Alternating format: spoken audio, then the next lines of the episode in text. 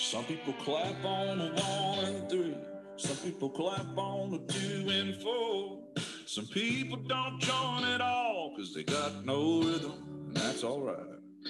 Some people they drink too much. Some people don't drink enough. Some people are just like me. I hope y'all forgive them. I'm like stars inside a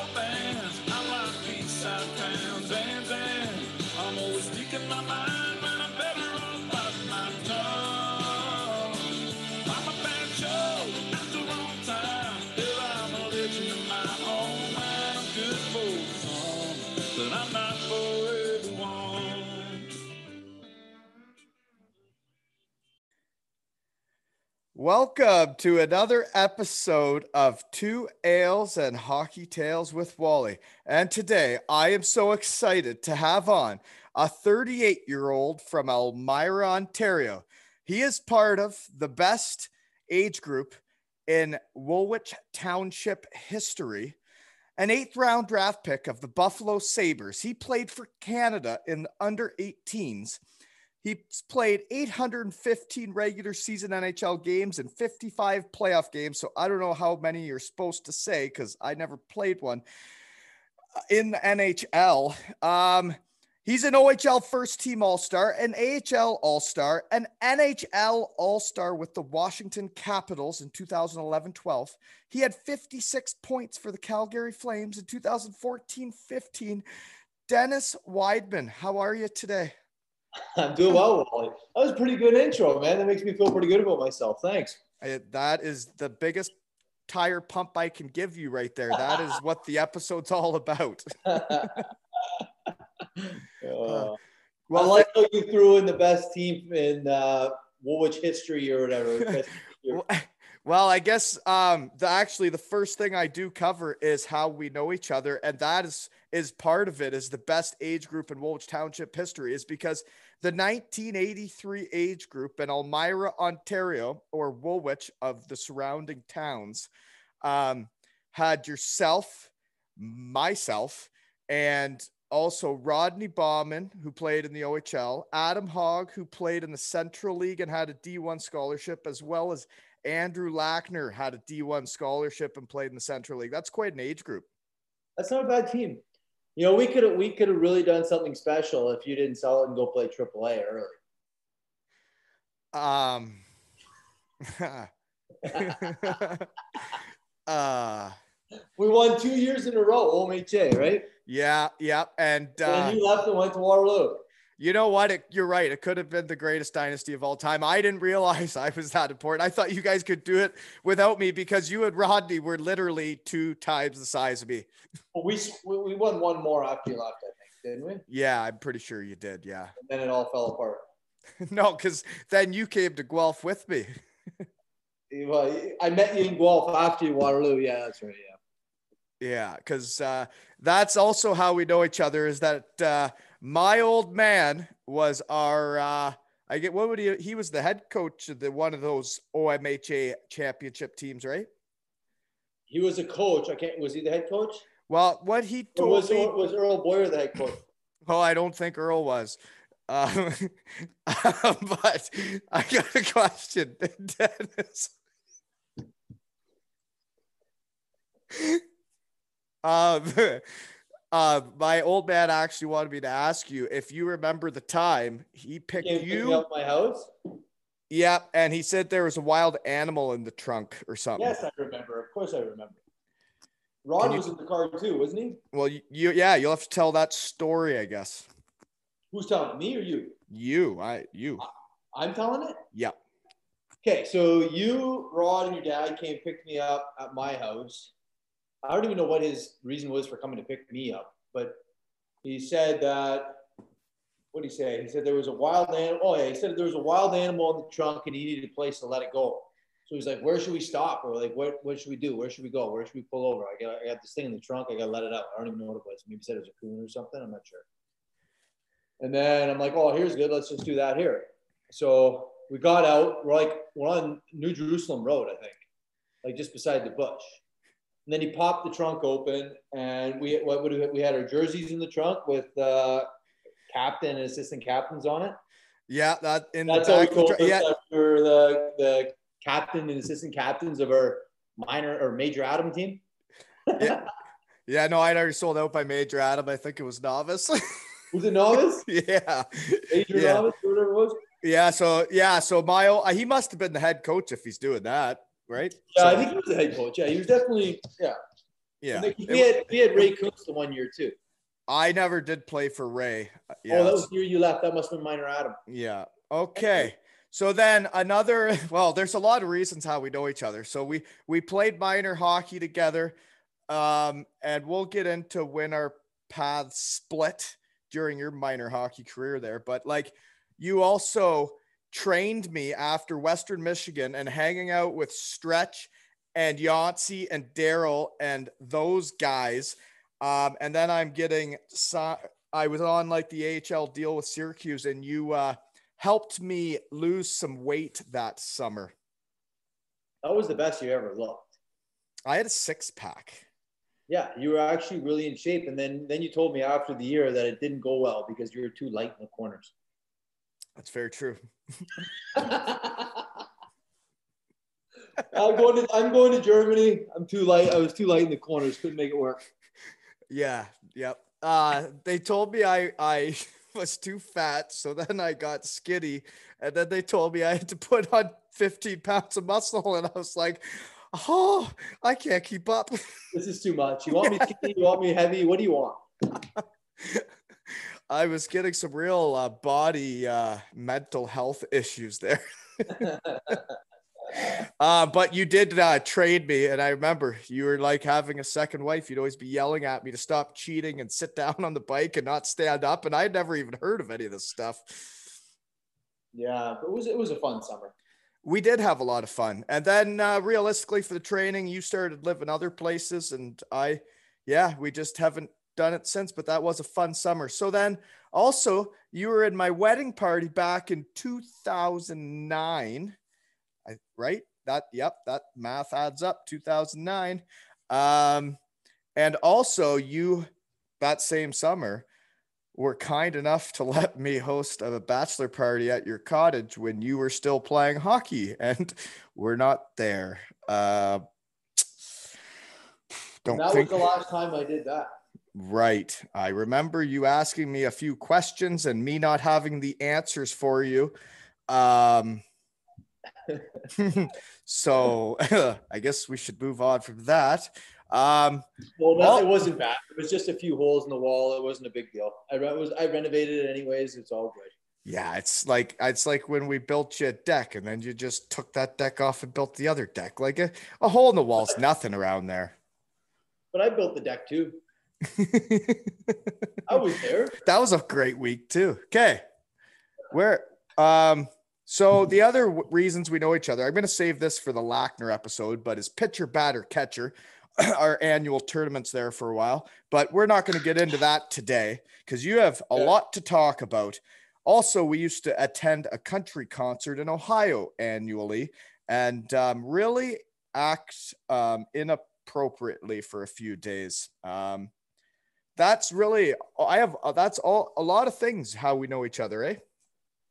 Yeah, I mean the country concert. I don't think we were that inappropriate. No, we were just having fun. Yeah, there was a lot worse stuff that was going on there that we were not involved in. That's true. No, we were just having fun. Uh, you're right. That's right. Yeah. We were always having fun, just like pitcher, batter, catcher, and yeah, like just like at the bachelor party at your cottage that you were in at. Yeah. Okay, so the next question is, where are you now? Where am I now? I'm in Waterloo. Um, we bought we bought a house here in 2012. Um, we've been here since then, and uh, yeah, so I'm coaching the Kitchener Rangers junior hockey team here in the, in Kitchener, and uh, living in Waterloo and raising some kids, and you know, doing the thing. How how many kids? Three. Three kids, and then so the Kitchener Rangers, you're coaching them. Are they going to play this year? Do you think?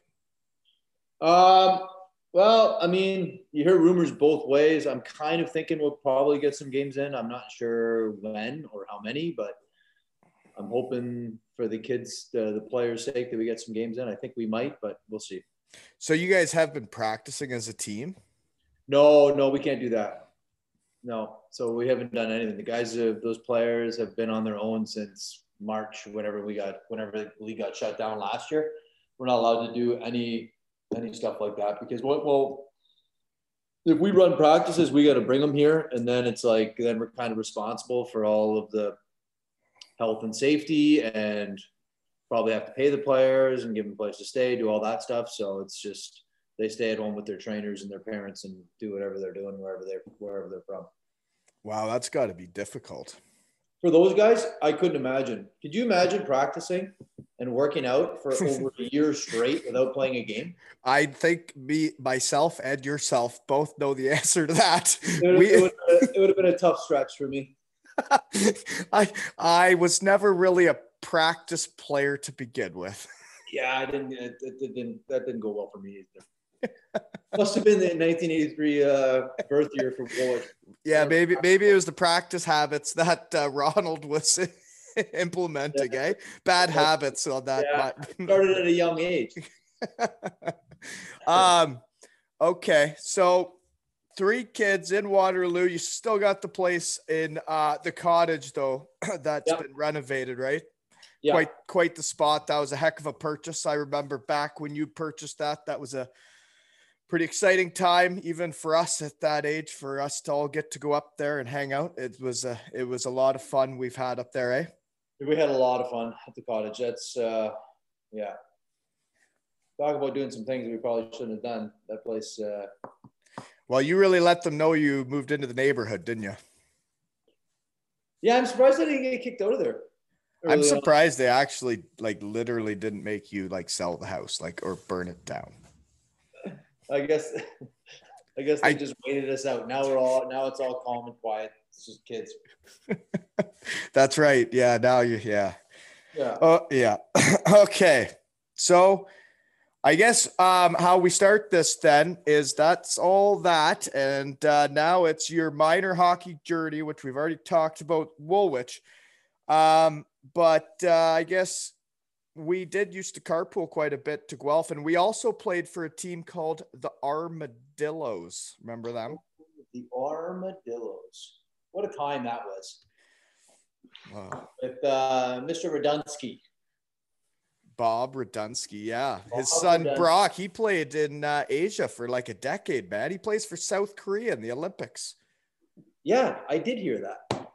That's pretty impressive. He went to what did he go to Michigan State or something? Yeah, I played against him there. Yeah. Yeah, and then he went and played in Asia. Yeah. Yeah, that was good. That was a uh, yeah, a couple summers. You know, you know who has a cottage right beside uh, mine up there, like three cottages down. Yes, I do, because I saw him at a skate in Cambridge. Oh, Bailey, Bailey, Nick Bailey. His yep. family's cottage is there, so I see him every once in a while. And he's the doctor for the one of the doctors for the Rangers too. So I see him around. Anyways, that's one of the armadillo guys. But we're getting a little bit off topic. But uh, yeah, we played a couple of summers with. Did you play two years or one year with Armadillos? Oh, more than one for sure. At least two. Was it two or three we played with them? I, yeah. Well, however long they existed, I I was on the team. I'm pretty sure. So it was every year. Little spring hockey tournament. It was fun. Well, we go in all those triple A tournaments downtown Toronto, eh? And that that was when we were playing against like the best kids in the world, really, at that age group or in North America, I guess everybody's going to those tournaments. Right? Yeah, like, like, all the Detroit teams were there. It was just basically Detroit and the Marl Marlboros and the Red Wings and yeah, but that's the- just Toronto. I wouldn't say that Toronto's the world. No, not the world. Like I'm saying, I guess yeah, you're right. Toronto. God, I'm way off. Eh? Holy moly! Don't make fun of me. I'm off tonight. Anyways, it was it was the All Star teams from the NCHL, and and, uh, and then usually CompuWare, Little Caesars, um, and Honey Baked usually send teams too. Yeah, that's right. Okay, yeah. not the world. There you go. That little hub. did we ever? Did we ever win anything? No, but we competed. Yeah, we were there, right? Yeah, we were there. with with uh freaking armadillos on our on our jerseys. We're playing against the freaking Detroit Red or the Toronto Red Wings, and we got armadillos on our jerseys. Um. So I guess then uh, other than that AAA team that we played together, is we used to always carpool with Lackner and Hogg to Guelph or at least for a year or I don't know how long you were part of that because you our paths. I never played with Lackner and Hogg and Guelph. is that right? Okay. I played. I think I played one year with you. And Is then, it only one? And then you played up. And then I went up to Bantam, and then I went to the Sugar Kings. Yeah. So I thought we played more than one year together in Guelph. Well, I played minor Pee Wee and Right. major Pee Wee, I think, and Bantam. So I guess we didn't play together that much in Guelph. No, I think it was just the one year. I think. Did you go? Did you go to the Quebec uh, hockey tournament? I don't want to talk about it. Quebec. You, what happened? That was the year I decided to go back home. Oh yeah, you went back. Yeah, we played. We Stop talking about it. Together in Guelph, and then you went back to play Woolwich in Major B because you had guilt from early. And uh, then we went to the Quebec team, the Quebec tournament that year, and then I jumped and played Major Bantam, and then went and played the Sugar Kings after that. So we only played one year in Guelph. Yeah, you just cut out there really bad. I don't know. Anyways, yeah, you're right. Um, so yeah, then you started playing up AAA, and then you make the Sugar Kings a year before me. So then, um, you have a pretty good year, and you're drafted like high to Sudbury. But my, what I actually wanted to discuss before we get into all the other stuff is, uh, you when you were in Sudbury, I wouldn't really consider you that much of a pro. You didn't act like much of a pro when you'd come home. But then when you got traded to London, when I'd see you in the summers and we'd hang out, you were like a different type of hockey player. You were like serious all of a sudden. What's the question? What happened? No, like it is like how is that a big deal? Was get it going from Sudbury to London? Um. Well, I think yeah, I think a little bit, but I also probably think I was just older, right? I mean, Sudbury was my first year. It was a bit of a mess up there. Um, and then I went to London, and Dale Hunter and Mark Hunter were the coaches, so they definitely were a lot more strict than, you know, and they kind of showed me what it was like to be a pro. And I, I yeah, I mean, I think I was trying to grow up a little bit. I still never really thought that I was going to play in the NHL or whatever. I just started to get into shape a little bit. I think. Mm, okay, because I I just remember you being like you were a pretty chubby kid, you know. I was pretty chubby all the way through. I was playing in junior at like until my last year, maybe I was like 210. I was probably 10 pounds heavier in junior than when I played NHL at. Yeah, it's weird. I was always a skinny kid. Then, then all of a sudden we flipped, eh? I was a hefty fella when I was playing junior still. Um, so but you were drafted to Buffalo. So what year did that happen? Uh, I don't know. Um, it wasn't my draft year. It was the year after my draft year. So my in my actual draft year, I didn't get drafted. And then the year after that, so I would have been what 18 or 19. I got drafted to Buffalo. So whatever whatever year I was 19 at, I can't do that math. So Gotcha. but you Um, were do you think you're in London or were you in Sudbury? no, I was definitely in London. Yeah, because I got traded to I got traded from Sudbury to London in my NHL draft year. Um, I would, will never forget. I was playing for the Sugar Kings. Um, so it was really hard for me to tell. Uh, like for me, how good you were and the OHL was because I'd never played in it and I was playing junior B. Um, I went and watched you play for the Knights, and you and Rick Nash were on the team. And I'm not joking. You had to have played in Kitchener that night. You had to have played over 40 minutes. Like you literally only went to the bench when you decided to, and then you just like, like I, you just went back on whenever you wanted. I was playing a lot there. Yeah. Yeah. I was, uh, I think that was probably earlier when I first got there. When I first got to London, wasn't a great, we weren't a great team then. We, had, I think you're probably talking about the year Nasher was, it was in, he was in his first year, he was 16. So we just got him first overall because we were horrible the year before. Um, but yeah, I played a ton there. I, I mean, I don't, I don't remember it being like that, but when I talked to like the assistant GM and stuff like that from when I played, it was yeah, there was it was 35 to 40 minutes that I just come off. Like I remember one game I played the last six six minutes straight of the third period. Didn't come off. I Yeah. do remember that. Yeah, you must uh been in better shape than in your Woolwich days. Maybe that's why the dynasty fell apart because you just weren't in good enough shape back then. I just made maybe I just made my partner do all the work and I just stood in front of the net until we got the puck and went on offense. Then I started playing. oh, okay. Well, I don't know where I was going with that. Um, but so you were drafted by Buffalo, and I know that you did not sign with them because I did get to go out with you the night you did sign. Um, so tell me how that all went down with not signing with Buffalo. Um, all right, so I went to Buffalo's camp. It would have been after my 19 year old year. I was still eligible to come back for um, my overage year. Um, we were at camp. It was between. It was basically the spot. There was one spot available on the AHL team for that year, and it was between me and Nathan Page. Uh, we were kind of the same player, but he was from the Western League, um, and they offered us both kind of around the same contract, and he took it, and I did. So he took his contract, and I came back to London, played my overage year, and then I signed with St. Louis as a free agent. So you would have been a free agent that whole year you go back for your overage? Yeah, because it's so the way it works is like when you get drafted, the team has a uh, two years, I think it is, to sign you, and if you don't get signed, um, then you go back in the draft as a 19 year old. But being I didn't get drafted in my draft year, I just became an I just became a free agent. So that's why that's why for me it was best not to accept that deal because I could play as an 08 and then, and then try to sign with anybody where I think I could have got the same deal they offered me in Buffalo. Right. And I remember you getting a good deal. So it ended up being with St. Louis because that was back, I guess it would have been right before the lockout. So there were still signing bonuses, right?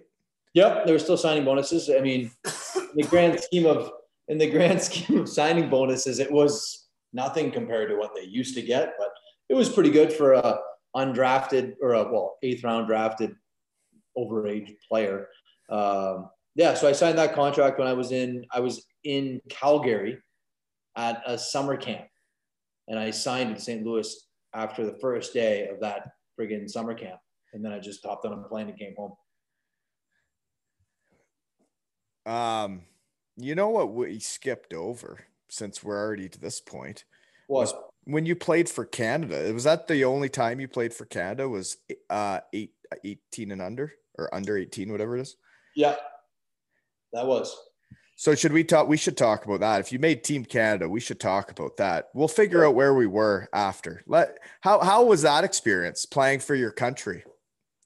Um, it was yeah, it was really cool. It was uh, you know, I think that that was when I was young. I think that was after my underage year for for uh, um, Sudbury. I was 17 years old. Um, hadn't really thought about it, and it made, made the team. It was really cool. We hopped on a plane. We flew over to uh, where were we? Czech Republic, I think. And uh, man, there were some good players on that team. We had a really good team. Um, but we were staying in like you should have seen the, the some of the hotels. The one hotel, the one hotel we were staying in, it was in I think it was in Czech Republic. Uh, Prague or what? no, no. Under 18s do not play in Prague. They play in like some town you've never heard of. And uh, we were sitting there. We were on like I'm 17 years old, and we're we're on like the seventh floor, and I think like either right I think yeah, right above us was like a red light floor, and then there was a strip club in the basement. I know the places. Yeah, I I lived in Europe for a lot of years. I've seen them. Yeah. So I'm like 17 years old, and we're we're we're lying in these beds. We're trying to sleep because we got a game tomorrow or something, and the beds are are like against each other, it's like foot to foot. And I'm sharing with a roommate, and we're kind of we're pretty big people, so our like our feet are like touching, which is kind of weird. I don't even know this guy, right? And I'm like, okay, this is strange. And then there was just constantly stream all night of like heels coming in the room, like five ten minutes of quiet, heels going out, heels coming back in the room. And I'm just like, what is going on? And our one our one thing when we got there is you're not allowed to go down to the you can't go down to the seventh floor or you can't go down to the basement or you're kicked off the team and they'll send you home. So we did that. Um, and then yeah, we played. I don't. Even, I can't remember if the tournament was in in Czechoslovakia or if it was in Slovakia or where, where it was. I'm, I'm not. I can't remember where it was, but it was really cool. Playing for Team Canada, obviously. Um, I think we won. Uh, it was great. It was a good time. Oh. It's pretty cool to look back on the team that was there and, and the, the careers that a lot of those guys had. Oh, I'm sure. Like, the, yeah, you play for Team Canada, the best of your age group. Yeah, it's going to be a team for sure. Okay. So we were you just signing with St. Louis. So then I believe like right after you sign, then it's I because I remember it because I was in college. Um, was uh the lockout, right? Yep. The first my first year pro was uh that was at 0405, the full year lockout.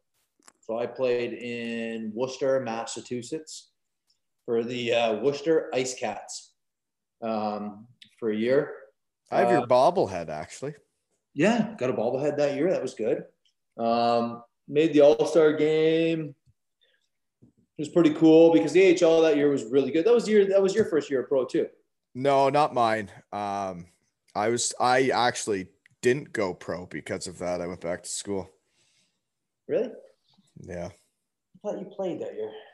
No, that was when I had had like a I had just had a really big year where it's up for the Hobey Baker, and then uh, the lockout was coming, so I didn't sign.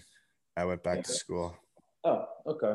I thought that was why, but anyways, um, yeah, it was really good that year because of the lockout. There was a ton of guys down playing in the A, so played there for a year, and then the next year, um, Worcester moved to Peoria Illinois. Can, can, I pump your tires for a second? Because I'm pretty sure I know this stat because I that was when I was actually really paying attention because we were we were still working out and tight and everything was you um were like the leading scorer on your AHL team that year uh, in a stacked league where all the NA like any bubble guy, two-way contract guys all in the AHL. You led your team in scoring and were an all-star, right? I don't remember if I led my team in scoring, but I was an all star. Yeah, I'm pretty sure you did because it was pretty weird as a defenseman. I started the all star game that year. So that was that was the big thing. Right, and that's during a lockout when like Spezza was in the league, wasn't he? Yeah, Spezza Spezza played. Uh, Bergeron and Brad Boyes were in. They came down from they, they had played in the NHL the year before. There was there was tons of guys. Yeah, Binghamton was was good because Spezza and all those guys were down there. Chris Kelly, guys like that. It was a good league. Yeah. So then the next year, you sorry, they switched teams to Peoria, and then go yeah, ahead. Peoria from Worcester. Um, and then I so I went to camp in St. Louis that year. Um, and then because because of the lockout, they changed all the rules, right? With all the hooking and the interference and all that stuff was gone. So they basically they cut everybody the first cut. Um, besides like maybe three guys or four guys that were young that they thought would make the team because they wanted all their older guys to play all the exhibition games so they could learn the new rules. So I got cut like the first cut, went down, played 12 games with Peoria, give or take. I think it was 12. Um, and then got called up and played my first NHL game in Columbus. How was that? It was it was really good. So in Columbus, your first games in Columbus. My first games in Columbus. So obviously not like Detroit, but it was good for me because it's Columbus. So you're not like you're already nervous enough being it's the NHL. So it was kind of good that it was in Columbus at that time because there's not very many fans. They weren't that good. I, I, I understand. That's when they were thinking of signing players like me. but um, so when I got called up, um, the, the, head coach in Peoria was uh, Steve Pleau. His dad was the GM in St. Louis, Larry Pleau. So that the day before, or that day actually, I got called up. We had a video session in the morning at morning skate, and Larry or Steve Pleau, the head coach, like he laid into me in this video session because I didn't. I guess I didn't play very good the night before. He took me off the power play the night before, or like two days before that. He, he'd take me off the power play. I wasn't on the power play anymore. Um, and he just was laying into me, and we did this whole video session, and whatever, just just gave it to me, and I'm just like, what? Like, what's this guy's deal? And then right after, like maybe five minutes after that meeting, after I just got like embarrassed in front of everybody, calls me in the office come in the office and I'm like, oh my God, what is like more? What does this guy want now? Sitting there and uh, he goes, you think I'm going to rip into you again, eh? And I'm like, I don't know what you want. Like, what do you want? And he goes, well, I just got the call from St. Louis. Their power play sucks. They want you to go up and run their power play. And I so I, I got to sit there and I was dying laughing because he had pulled me off the power play for three games and I got called up to the NHL to run the power play in the NHL. And the guy that had just ripped you apart had to yeah. uh had to swallow it and say got a call from his dad. His dad called me up. and then so then the good part about that is now Steve is uh he's he's somewhere in the management field for the Calgary Flames. So I, I made sure I told everybody in Calgary about that story too. So they, they all had a great laugh about about him, like all they were telling, like around, I think it was around trade deadline at the table or the draft table, told that story, and they're just reading, they're loving it. So, anyway, so that's how I got called up the NHL. Oh, that's awesome. That's a great story. Uh, uh, the other two notes I got about St. Louis is, uh, at one point you were telling me you were gonna like live there forever because you just loved it there, but I'm not asking about that. I wanted to know like what your first moment like in the NHL was like, like, cause yeah, when I went to the training camp in Columbus, which like you said, it was just Columbus. Like there were some big stars. I think Sergei Fedorov was there, Rick Nash, but like you see those guys, and I was like, holy shit! Like I'm actually at an NHL training camp. Like, what was the moment when you were actually like playing in an NHL game and you're like, holy shit, I'm in the NHL? The I don't know how long it was in. I don't know how long I had been there, but I vividly remember my first game at J, uh, Joe Louis. I was like, I came out there for warm up at Joe Louis Arena, and by the way, Joe Louis Arena had the best ice in the NHL. The ice there was incredible. You get out there and you start wheeling around, and you feel so fast, and you're like, man, tonight's gonna be a night. I feel good tonight. And then you get up when you're doing your hot laps and you get up to the red line. And like, I felt like I stopped and I was just standing at the red line and I was like, shit, there's Nick Lidstrom. oh, that's Chelios. Oh, hey, there goes Yzerman. Oh, there's Draper. And I'm just like, oh my God, this is going to be a long night. And I got, I, I, I'm, I got dusted, but I was like, I'm sure I was minus a hundred that game, but I was just sitting there going like, oh my gosh, look at this team. Like I don't I don't think Fedorov was there anymore. I think he was in Columbus at that point, but like Yzerman, Shanahan. I don't know if Shanahan was Shanahan still there. Brett Hull? Hull, no, Hull was gone. I never played against Brett Hull. He was gone. Uh, he, I think, I don't think he came back after the lockout. A year off for Brett Hull. Uh, I can't believe you got to play against all those guys. Like, yeah, I like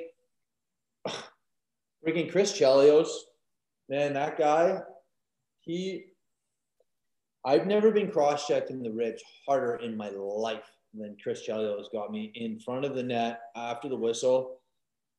Um, I don't know what happened. I, I, don't know what I was doing in front of the net, but I was down in front of the net. He just cross checked me in the ribs. I thought I broke my ribs.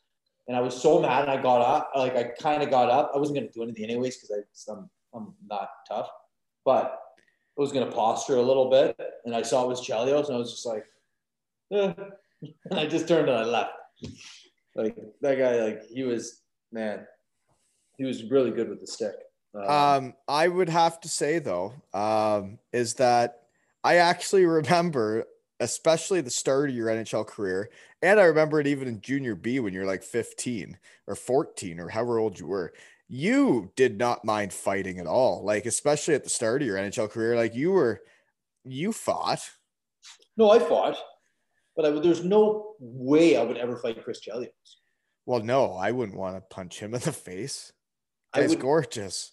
Yeah, well, he's just yeah, he, he is who he is, right? You So, can't punch him in the face. You kidding me? That's a lose lose situation. Yeah, you don't want to punch him. Not a chance. Yeah, no, I fought a little bit. I fought a little bit in junior B. Fought a little bit in. I fought a lot in minor hockey. Um, I remember little bit. those nights. I remember a couple line brawls. yeah, a little bit in junior B, not much, and then it kind of dwindled down. I think when I got to junior, um, my first year in junior, like my partner was uh, something Defoe. Can't remember his first name, but he was a big, big man, and I could just do whatever I want. And if anybody came anywhere near him, then he fought him. So that kind of it started to go down, and then you know, my first my first couple years in the NHL, I maybe had like five or six fights a year, and then it went Yeah. down to like none. Five or six fights a year. Like nowadays, you're that that's like a heavyweight. yeah. Well, well, that was the first two years, and then it went down to like maybe one, two, three. Well, I remember I remember you chucking knuckles. I used to a little bit, and then I got to a point where I didn't feel like losing anymore. So Okay, well, aside from your fighting prowess, um, so you had that moment in St. Louis. You also had another moment in St. Louis, which actually a guy from work brought up today when I mentioned uh, you were going to be on the podcast. Was uh because I have a signed photo from you uh, as your uh, shootout that TSN must have forgot about it now, but it was on the TSN top ten for at least a decade. You the your shootout attempt there in St. Louis. Can you you give me that replay? they haven't forgot about it. Okay. Well, the the replay of that thing goes back to the night before because Well, you, you weren't drinking, were you? yeah, all the guys from Elmira were in town. Oh dear. Stop it. The night before that. Yeah, they were all there. That was during it was during the guys' trip. All the boys from Elmira were in town. So, needless to say, I'm not like a great. I was never a great guilty player. So, I was kind of getting through it, getting through the game, and I remember before that, before that shootout, I was like, we're in overtime, and I'm like, I'm just trying to get through the game. I felt horrible, and I'm like, shootout comes, I'm like sitting at the end of the bench. And I'd gone, I'd, I was a regular. I'd shot every time basically leading up to that point. So I kind of had a feeling I was going to go. I think I missed the one before, but I was like, I wouldn't, would not look at the coach because I was like, please don't pick me. Please don't pick me. I don't want to go. And then I hear, why aren't you going three or whatever? And I'm like, oh, God, all right. So I was going to go. And then, so I went and I was just like, so you know when you make a sharp cut and you kind of lose your feet a little bit, then usually you kind of give up and you just kind of like you kind of catch yourself. You end up doing like a little spin or something, but you catch yourself. I was so focused on scoring that the whole time I was trying to like I was not paying attention to my feet at at all, and I was just still trying to score. And all of a sudden, I was in the corner, and I was like, "Oh shit, that doesn't look good." Oh, That dear. was that. I remember being at Western Michigan and I'm watching like an NHL game on TV with the boys.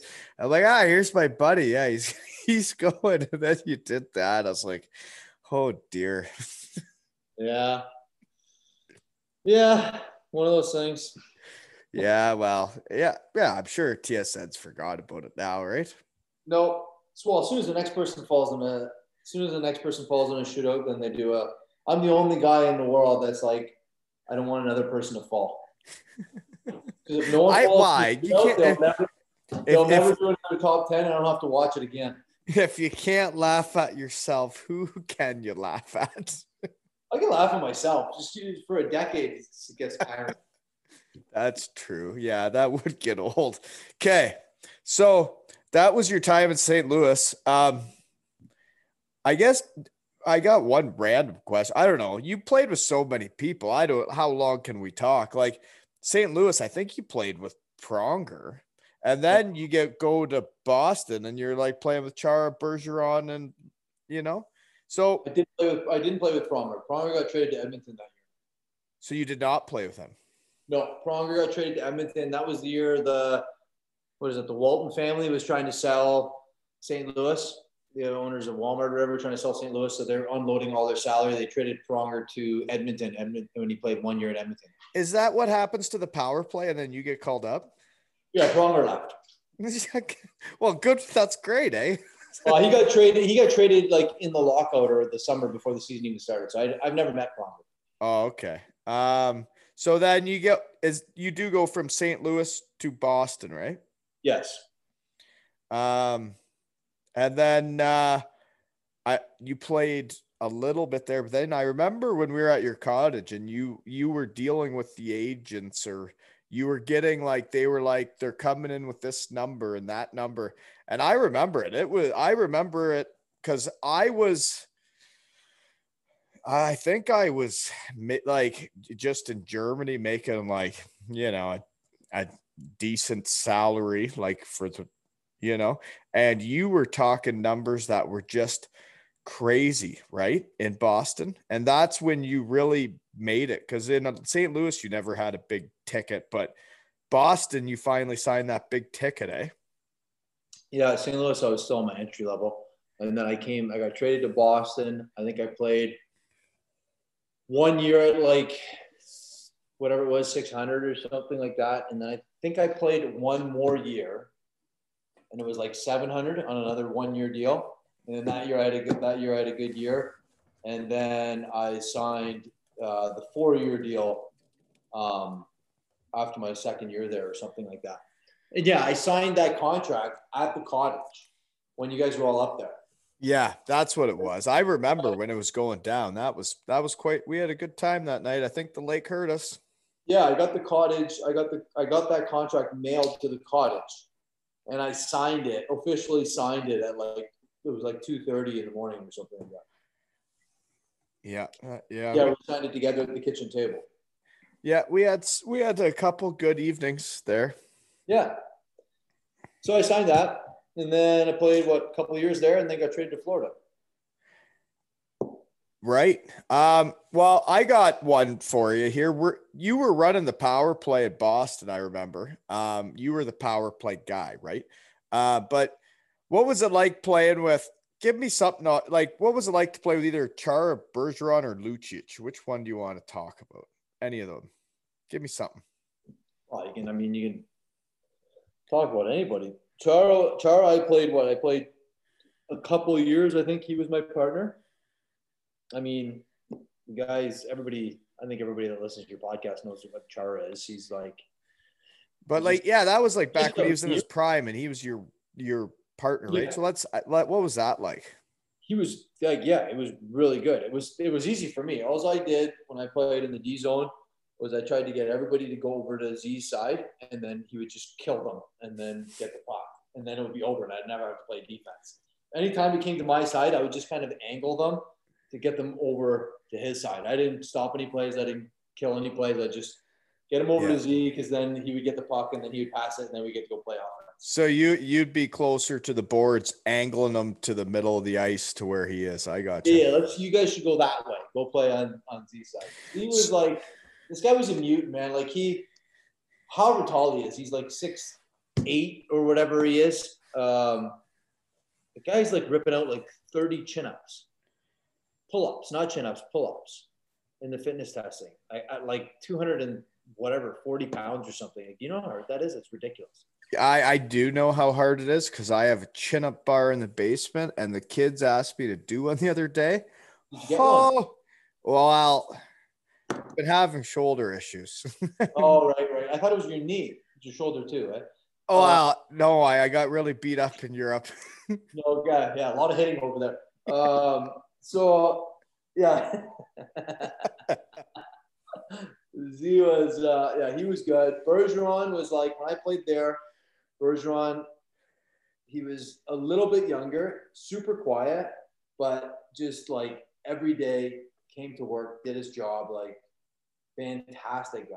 Real, really, really nice nice guy. Um, obviously, he's the captain now. He's he's just like a really, he just does everything right, and he's just a fantastic dude. Okay. Uh, Marc Savard was there too. He was really good. Marc Savard was kind of like your style. He was he was like he was like you, but a little bit better. Gotcha. Yeah. And was a left-handed shot. Yeah.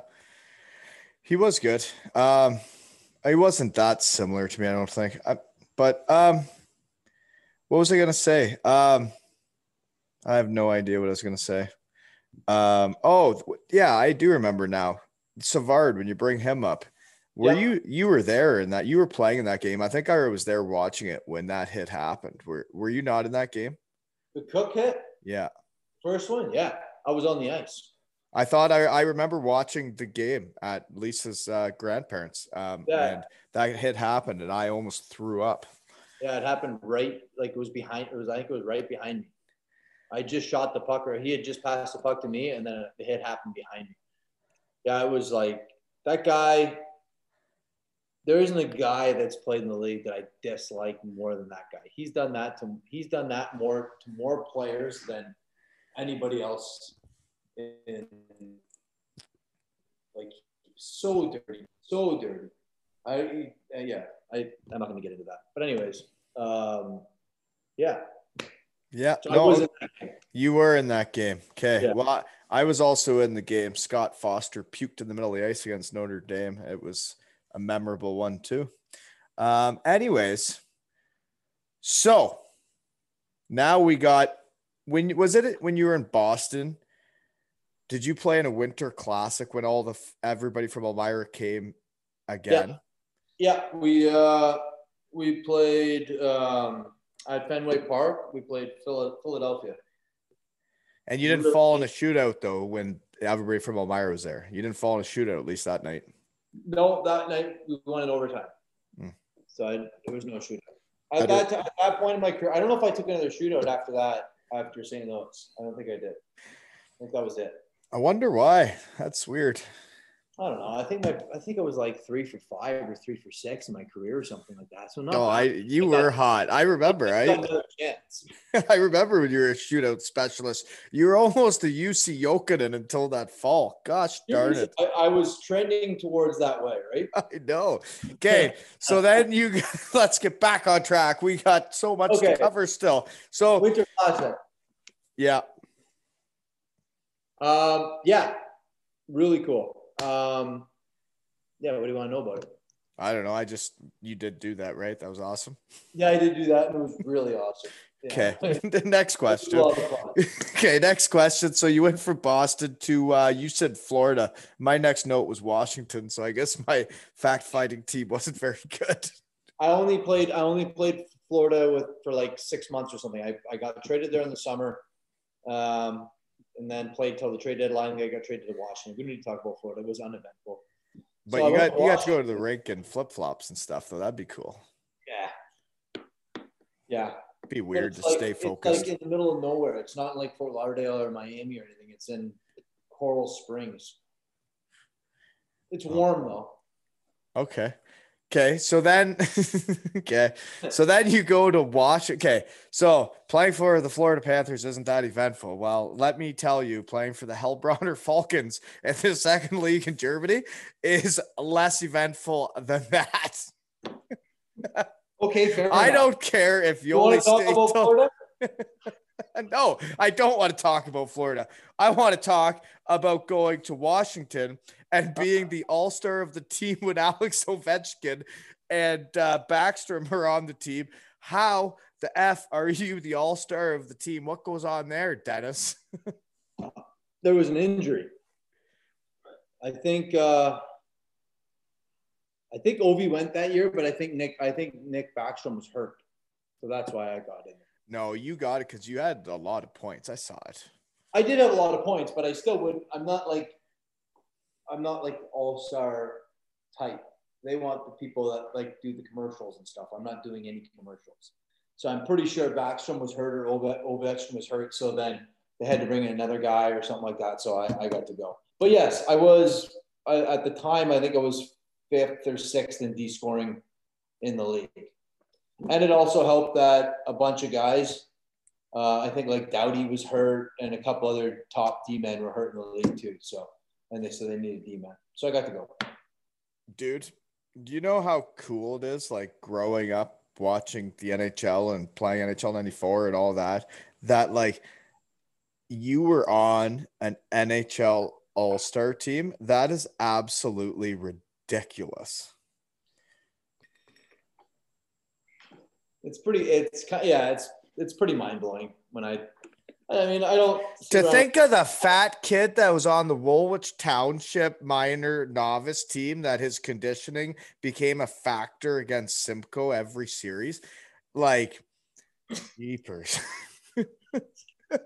Isn't it Essex that used to beat us all the time? I don't. I thought it was Simcoe or so. I, oh. I Essex might have came on later on when I had already bailed. Maybe. Um, um, but yeah, I mean, yeah, when you when you think about it, it's pretty, it's pretty crazy. Um, yeah, I try to look back and try to think about that stuff all the time, and yeah, I made the All Star game in the NHL. It's it's pretty, it's pretty. Uh, yeah. yeah, pretty proud of that. Yeah, you should be. You can. Uh, you can. You're allowed to uh, be. Uh, proud of what you do on this because it's a podcast. I know you don't do uh, commercials or anything, but you're allowed to actually pump your own little tires here um, on my podcast because it's if you don't do it on here, when can you do it, right? Um, so you did play though, so you're on the Capitals. And yeah. I've seen videos of Ovi. He seems like the type of guy I would get along with, and that I would like being teammates with. Is he what he is? It what he it seems. Yes. He's just a fun guy to be around, eh? Yeah. Um, yeah. Ovi has a lot of fun. He was uh, everything that you see, everything that everybody sees is kind of it's he's not it's not a game or he's not like playing it up or whatever for the public opinion or whatever. He's just a guy that has a lot of fun. Um, he, I, it's not like we do that because Ovi's Ovi's Ovi. He's got like an entourage. Like it, there's there's Russians everywhere. He's always he's got people living with him, and so when he's going out and doing whatever he's doing or whatever it is, it's mostly when I played there, it was mostly with his like entourage. So I never had like I don't have any stories of Ovi. Um, I never went out with him at all. Um, even so, it was. But as far as like the hockey and all that stuff goes, he was always there, always having a blast, and just obviously just scoring. Yeah, yeah. No, I I could see that. Um, the entourage and all that. They it's a different lifestyle over there. What they've lived and what they've grown up with than us boys in. Uh, yeah, the, and then every city that you go into too has like Russian clubs and like they there's Russians everywhere in like New York and the whole East Coast and stuff like that. So he's he was always and he's Ovi, so he's like one of the most famous Russians out there. So he was always kind of dialed into all, all that stuff. So I didn't get to see exactly what he all got into, but um, played cards with him on the plane. So well, that's that's still cool because he's gonna not, he's not a great card player. He's not. Mm-mm. No, you're pretty good. Um, but I could still take you down at euchre and the calf in high school. So that's because you guys cheated. If you ain't cheating, you ain't trying. I don't know what you're talking about. Um, I never cheated. I didn't know how to do that. Um, actually, I do remember the people that actually cheated, but yeah. Um, okay. So off topic again. There, yeah. Dennis. Sorry. Um, okay. Um, I do remember you being tight though. Um, actually, I don't even know what to talk about. What do you want to talk about with the Capitals? Anything else? Who's the coach? Uh, when I first got there, it was Bruce Boudreau. Uh, and is that when you're an All Star? Uh, yes, yeah. And then my last year there was Dale Hunter. Okay, and he was from London, yeah. Yeah. Yes. Same coach you had from London. He's then you have him in the NHL. Yeah. So, well, you you, you know who Dale Hunter is, right? I do. Yeah. Yeah. So he was a pretty famous Washington Capital. Mm-hmm. Yeah, that elbow that he elbowed somebody, right? Pierre Turgeon Mhm. after he scored. Got 25 games or whatever he got. Yeah, imagine somebody doing that now. Yeah, now they'd be kicked out of hockey probably. Uh, but yeah, so I had I had Boudreau for a while. It was he was it was fun, man. Like that, that team we had in Washington had so much skill. Backstrom, Mike Green, Ovechkin, that uh, Alexi Semin was really good when he wanted to be. Um, Brooks Laich, John Carlson, Karl Alzner, Roman Hamrlik. Yeah, we had a good team. Uh, we had a good team, but uh, obviously it didn't work. We lost. In, I think we lost in Game Seven in the second round every year uh, to the Rangers. Uh, but yeah, so that, and then Bruce got fired, and then Hunts came in. It was pretty cool to have him come in there after having him in junior for whatever it was, three years or four years, and I think he lasted a year, and then found out what the NHL is like to coach that, and said, you know what, I don't really need this. I'm going to go back to junior. So then he left, and then um, and then I signed with Calgary. yeah, you did. Yeah.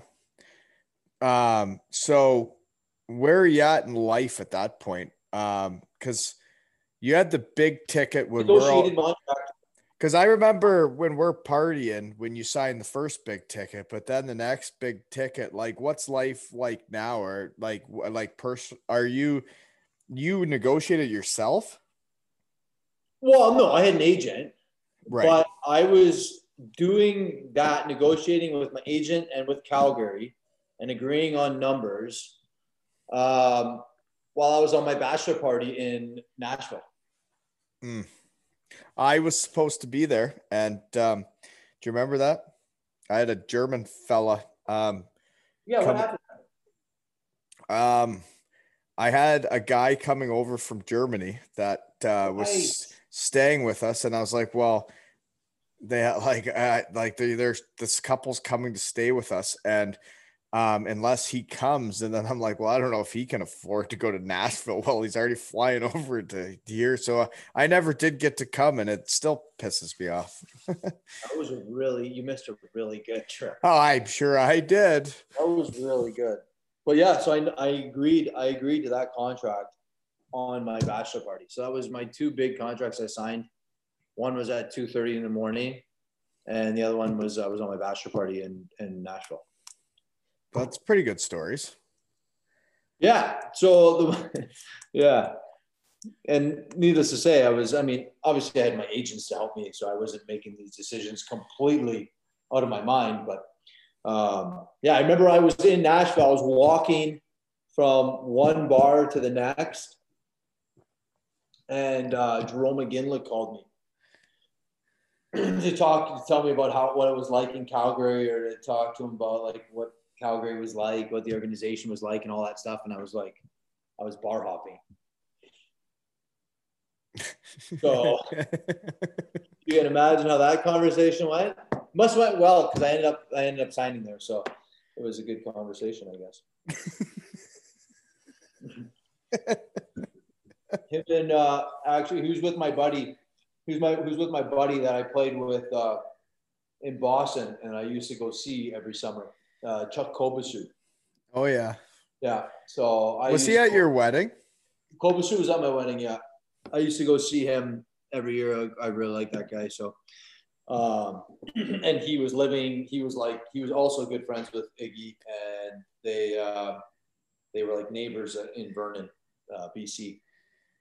So I was talking to both of them. Um, I yeah. So it was good. It was, yeah, it was good. It worked out. Um, yeah. So then you go there, and I is it you sign a big ticket, and uh, obviously in Canada, maybe not Calgary as much as like Toronto, but you sign a ticket like that. At least nowadays, maybe it's not as bad back then, but you sign a ticket like that, you better produce. But you did. I wrote down you had 56 points one year. That's a lot of points for a defenseman.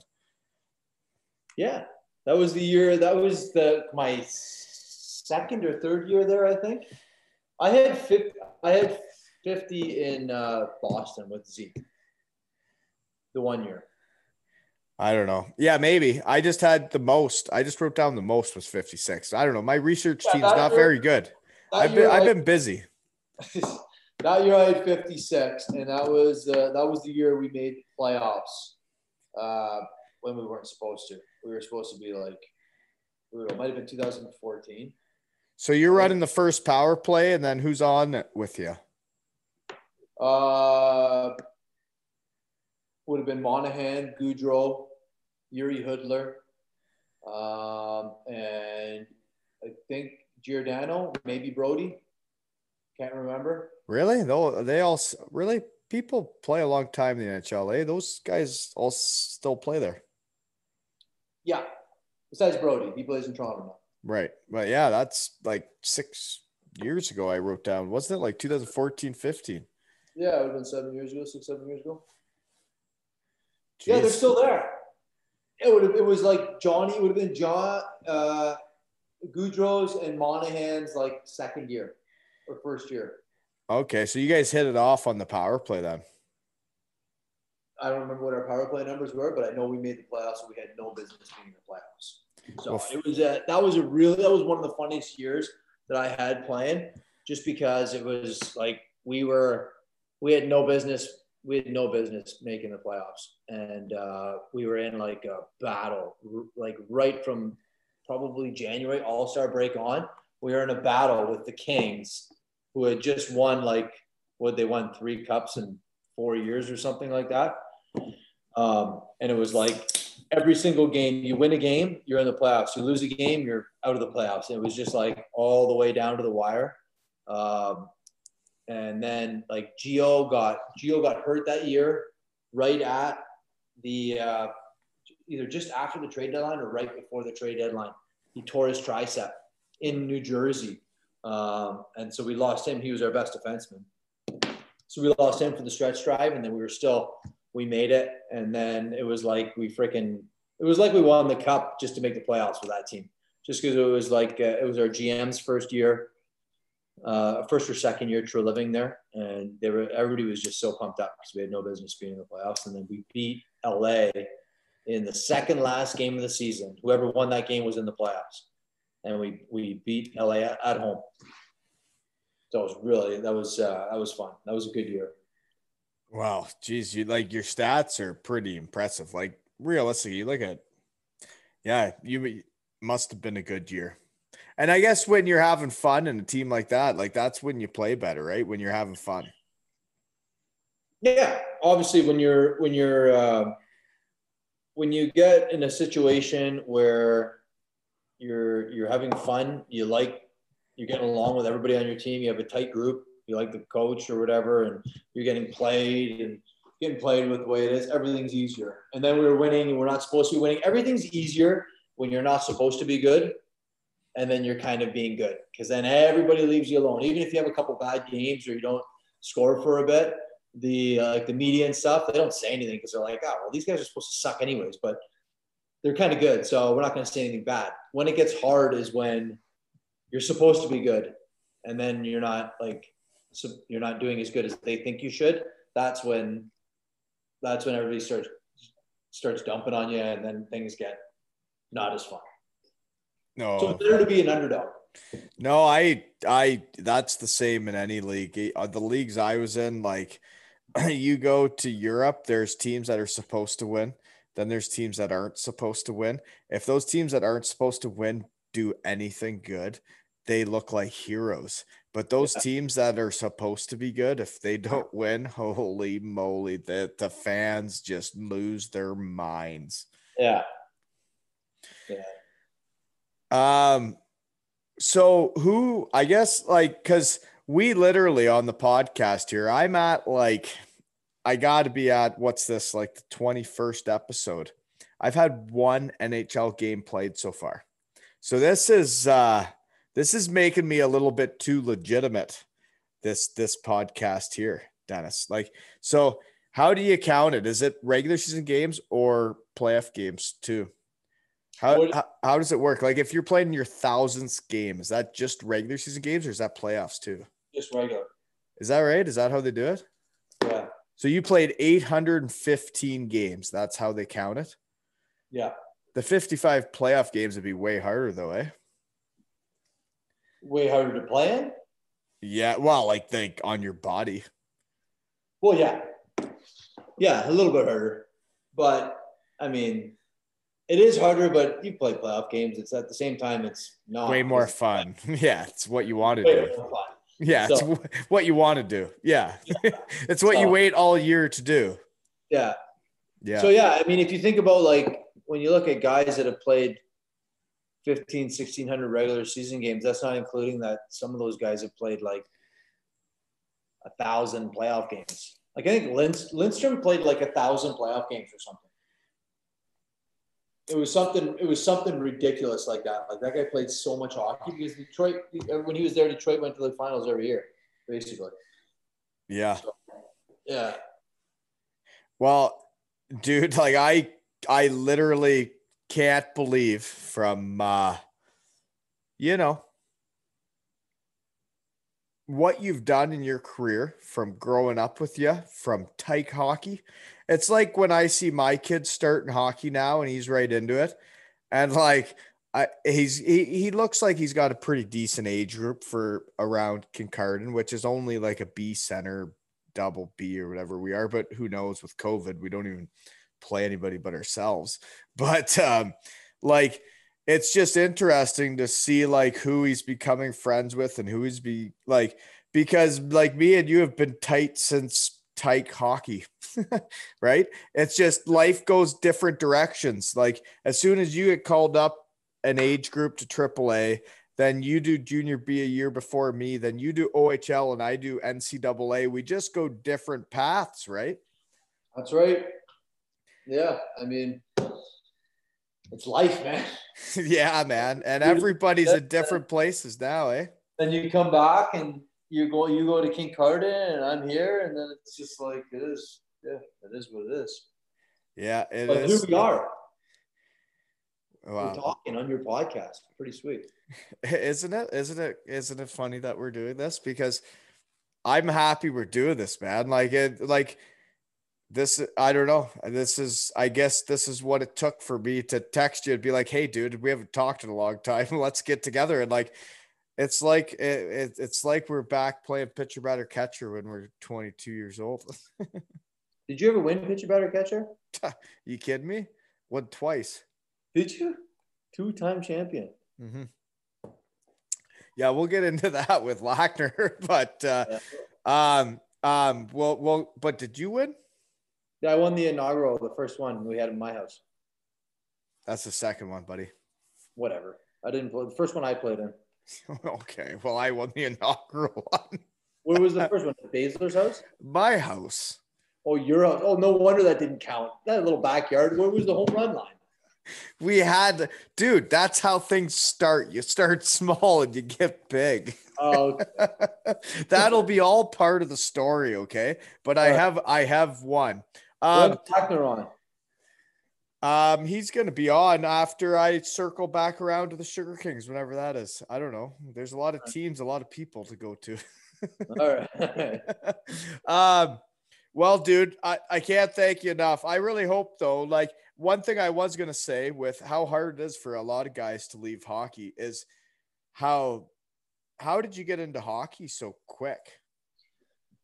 Um, yeah. So I was, I'd been thinking about coaching the last like few years that I was playing. I kind of was like, oh, maybe this is something I wouldn't mind doing, like in junior or something like that at junior level. Um, I wouldn't mind doing it. So I was kind of just like thinking about it my last maybe two or three years I was playing in Calgary there. Um, and then I was um, I was looking for a contract. I was still waiting for a contract, so I was skating with the Rangers. Um, and it was like September, October. I still didn't have a deal. And then November rolled around, and the head coach of the Rangers at the time was Jay McKee, who I played with in St. Louis the year that I got traded to Boston. He was there. So I knew him a little bit, and I'd obviously been chatting with him when I skated with him. And then that year, they had also fired their D coach, Matt Barnaby. So they had they had just kind of uh, they had a forward coach kind of filling in as the D coach, And he came up to me and he just asked me, it was like November. He's like, So what's going on with you? You're to get a deal or anything? I'm like, Oh, man, I got nothing going. I don't, I don't know. He's like, Thought about coaching? I'm like, Yeah, I thought about it. He goes, Do you want to coach? Like here? He's like, Yeah. We need a D coach and he wants a defenseman to do it. Would you be interested? I said, Yeah, sure. So literally, I was skating with the team on Friday, full gear, like doing going through practice, trying to get a job. And then they left for a road trip that weekend. I met with Mac on that Friday, the GM here, uh, uh, Mike McKenzie, on that Friday. And then they came back, and Monday at practice, I was coaching in, in a friggin' uh, tracksuit. You So went from full later- gear to tracksuit. Yeah, full gear a tracksuit in two days. So then I, I was just like kind of helping out with there, and I was watching games from above, like in the box or whatever, just kind of get the feel. And I was coming down and being in the coach's office before games, after games, all that stuff. And then I did that till I wasn't traveling with the team. I did that till January, and then in like end of January, something like that, I went. I started going on the bench, and so then I was just kind of standing on the bench, kind of learning how to like get a read on line changes and like matching lines and all that stuff. I did that for a couple weeks and then I started running the deep. I I think it's awesome how because there's so many guys that get lost for a while after hockey. Like you stayed in the game right from the start. Like you didn't even you went from full gear to the tracksuit just like that. There's not many guys that get to do that. No, I got really lucky.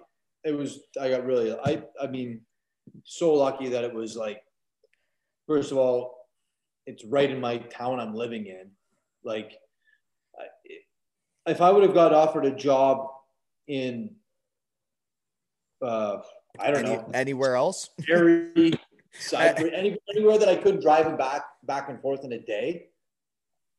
Like I'm not moving my family from here for a junior hockey job. Like when I've basically been retired for a day.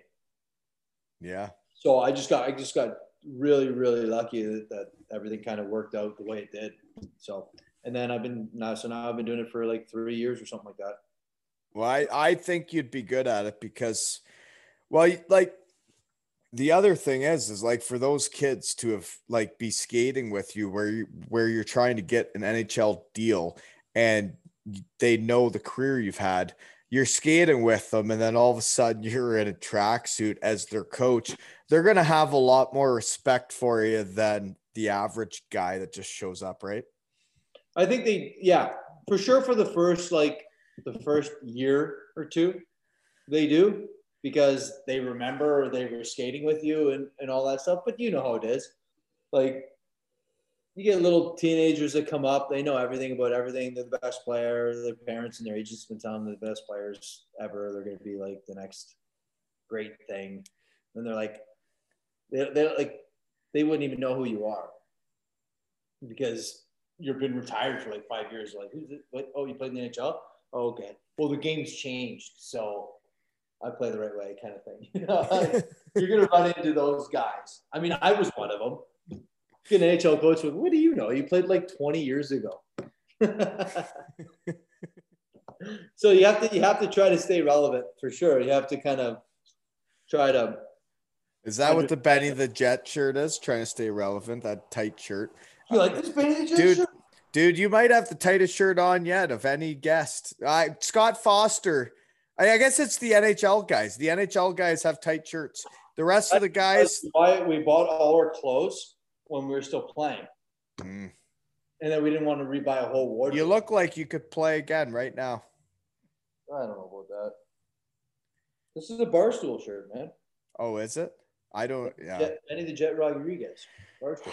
I don't know. I, I don't have any sponsors. Um, Neither did I. I paid for this, and I waited like months to get it. Okay, I do have to ask you a question actually, because like I know what happened because I've seen it, but are you allowed to talk about the whole ref thing or not? Uh, like what part? I don't know because can I just tell before I've ever talked to you about this, can I just give you my rundown of what happened as a hockey player? Or Sure. no? Yeah, like I mean, I can't really. I can't. I'm not. You just don't say anything. I've never talked to you about this in my life. I'm just going to tell you what I think happened. You get crushed, you're concussed, you don't know what's going on. And I've been in those situations where you're like, holy moly, I don't feel good. I really, really, really need to get to that bench. Like, like I need to get to that bench so bad. It's like when you're blacked out somewhere and you got to get home, right? You're like, I got to get to that bench. You got crushed. You're like, I have to get to that bench. And you're going there, you're going towards it. You can't see, you can't see right, you can't see left. You're in an NHL game. And then all of a sudden, there's somebody in front of you when you can't really see. And you put your arms up, the guy goes down. So then you go to the bench. And I know you, Dennis. I know you since you were four years old they said you better go to the room for the concussion protocol. And you said, I ain't concussed. I'm fine. I could play through anything. I'm a gosh darn Mennonite. I could do it. I'm fine. Leave me alone. And then you didn't have that as a backup, as a defense. And, anyways, that's all I got to say. But I can see the whole thing happening and that, um, you were concussed and you just needed to get to the bench and the guy got in your way. But I don't know anything about that. But I've just been a hockey player and I've been concussed on the ice and I know what it's like. And you got to get to the bench and it's like getting home.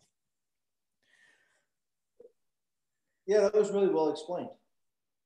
I would say that's about exactly how it happened. I, I mean, I don't know what you're allowed to say or not, but I'm a hockey player, and maybe there's a lot of media people in the world that haven't been concussed on the ice or fans um, that also perhaps haven't been blacked out somewhere and realize like there's a time in the night where you have to get home. Like it's time. but maybe that's just Elvira. I could, yeah, that, yeah. But yeah, no, that's, that's, yeah, that's basically that's yeah, that's exactly the way it was. It was. I mean, I, I I've I've made my statements about uh, what happened and and all that. So that yeah, that's exactly how it is, and it's really concussions and whatnot are obviously it's a part of the game. Everybody gets them, but it's really kind of a a weird thing. Like you you you go through it and then you get them and then you don't really you don't really remember what you you don't remember what you forget until you see the video if you're lucky enough to see the video. So you think you remember what happened and then you watch the video and you're like oh i don't remember that. I don't remember that either. Oh i guess i that's not good. So yeah but we'll, we'll not get into we'll, we won't get into that too much but yeah that's that's exactly how it is. Yeah and i just I I didn't know what you could say. I just wanted like, and it was hard for me knowing you and being a hockey player, and then people saying things they were saying, and I was like, "Do you not get it? Like, uh, you've never been there. You do not know what it's like when somebody." absolutely lights you up and you have to get to that bench but yeah, I've been there. I've been lit up. yeah, it's, it's it was uh it was a tough uh it was a tough year or two actually with everything. Everything kind of went yeah. There was a lot of stuff. I deleted social media after that, never been on it again. So there was a lot of stuff that kind of went on. And for me, being from from where I am and who I am, um, it was hard for me to was hard for me to uh, I know that I wouldn't be I wouldn't make that up and I would never do that to an official or a ref or anybody like that on purpose. So to have people think that I would do that on purpose was was hard for me to swallow. And it was something that I couldn't really deal with very well. So um, but yeah, it was yeah, it was kind of a shitty year or two and it was a real shitty way to end a career too. Um, I totally agree. And I think that's why I had to bring it up like uh, is it it was shitty and i felt shitty for you when i wasn't even around you and i was like like there if you know Dennis, he was never, ever, ever gonna hit a linesman or a referee with anything about anything ever. And like, I know who you are, I know where you're from, and I know you'd never do it. And it pissed me off. And I can't imagine what it was like for you. Um, but I guess maybe, I guess that's why I had to bring it up, is because I just, I knew that yeah it is whatever right but yeah. um it sucks that's the way it ended but what's awesome is that you're still in the game and you're teaching these young kids how to be pros and i i hope you get to actually do it in person with all of them soon yeah looking forward to it's been a long year man obviously it's been a long year for a lot of people and there's a lot of shit going on but um, yeah, I can't wait to get back and get playing again and get back in the get back into the uh, team thing where you're in there and you're yucking up and chirping people and getting back into the swing of hockey. So I'm looking forward to getting that going. Well, and that's what this podcast has done for me is got me back into the the locker room, I guess. Um, and that's what you're missing. So I just want to say thank you so much, buddy. Like I, it's been awesome to catch up with you. Um, I can't wait till you're at least around the Kincardine area or I'm back home and we can have a couple beers. Absolutely, man. This is uh, this has been great. This uh, been a lot of fun. I hope this keeps going for you. Two oh. ales and hockey tales with Wally. Yeah, we may as well. Just trying to catch spitting Chiclets. You'll a couple more years, man. You'll be there. I, I um, well, maybe if we keep having guests on like you, we could be like like the one B. But um, I don't see that in my future. Um, you're the only NHL player I actually really truly know. Um, so I was really proud of you for everything you've done. Um, I think it's awesome. You have the the the cottage in Muskokas. You have the place in Waterloo, and you get to stay in the game, man. And you, as long as COVID ends, and you get to keep teaching kids and being part of the game, like you'll be happy, right? Absolutely, yeah. Hopefully, uh, hopefully I don't get fired. You know. well, every coach gets fired, man. You literally every that, right? coach gets fired. I uh, all I want is a lifetime contract to coach the, the kitchen. I don't have to move my family dude, anywhere. so just, you do realize what you have to do, then, right? you have to stay the assistant coach. As soon as you become the head coach, it's over. Yeah, but that's that's you know you can do that, but then no, because the head coach. You think head coaches last forever? As soon as you become the head coach, you are done. Oh, for sure you are, hundred percent. But you're you're not guaranteed as an assistant coach either, because head coaches head coaches that come in, they like to bring an assistant with them. Oh yeah, they like yeah no they like to bring in their own guys just like right. the just like the GMs and coaches like to bring in their own players. I used to be one of those guys that was like, oh, there's a new coach. He doesn't like me. Oh dear. Oh look out. All right, buddy. Hey, anything else you got to say before I shut this down? No, just thanks for having me, and uh, I wish you all the best with this podcasting, man. You're doing great. Well, thanks, buddy. I literally, I, our time through high school, our our time through our twenties, you helping me become a pro when it was time. Um, no, man, we've been friends since we were three, and uh, life has gotten busy. We all have kids and all that crap, but like, you got to make time for this stuff, right? Absolutely, I agree. And that's why I got a podcast now. So, hey, it's been a wonderful episode. And now we got like, we're almost to a thousand NHL games, folks. We just added uh, like 815 more. So, boom, we're at 816.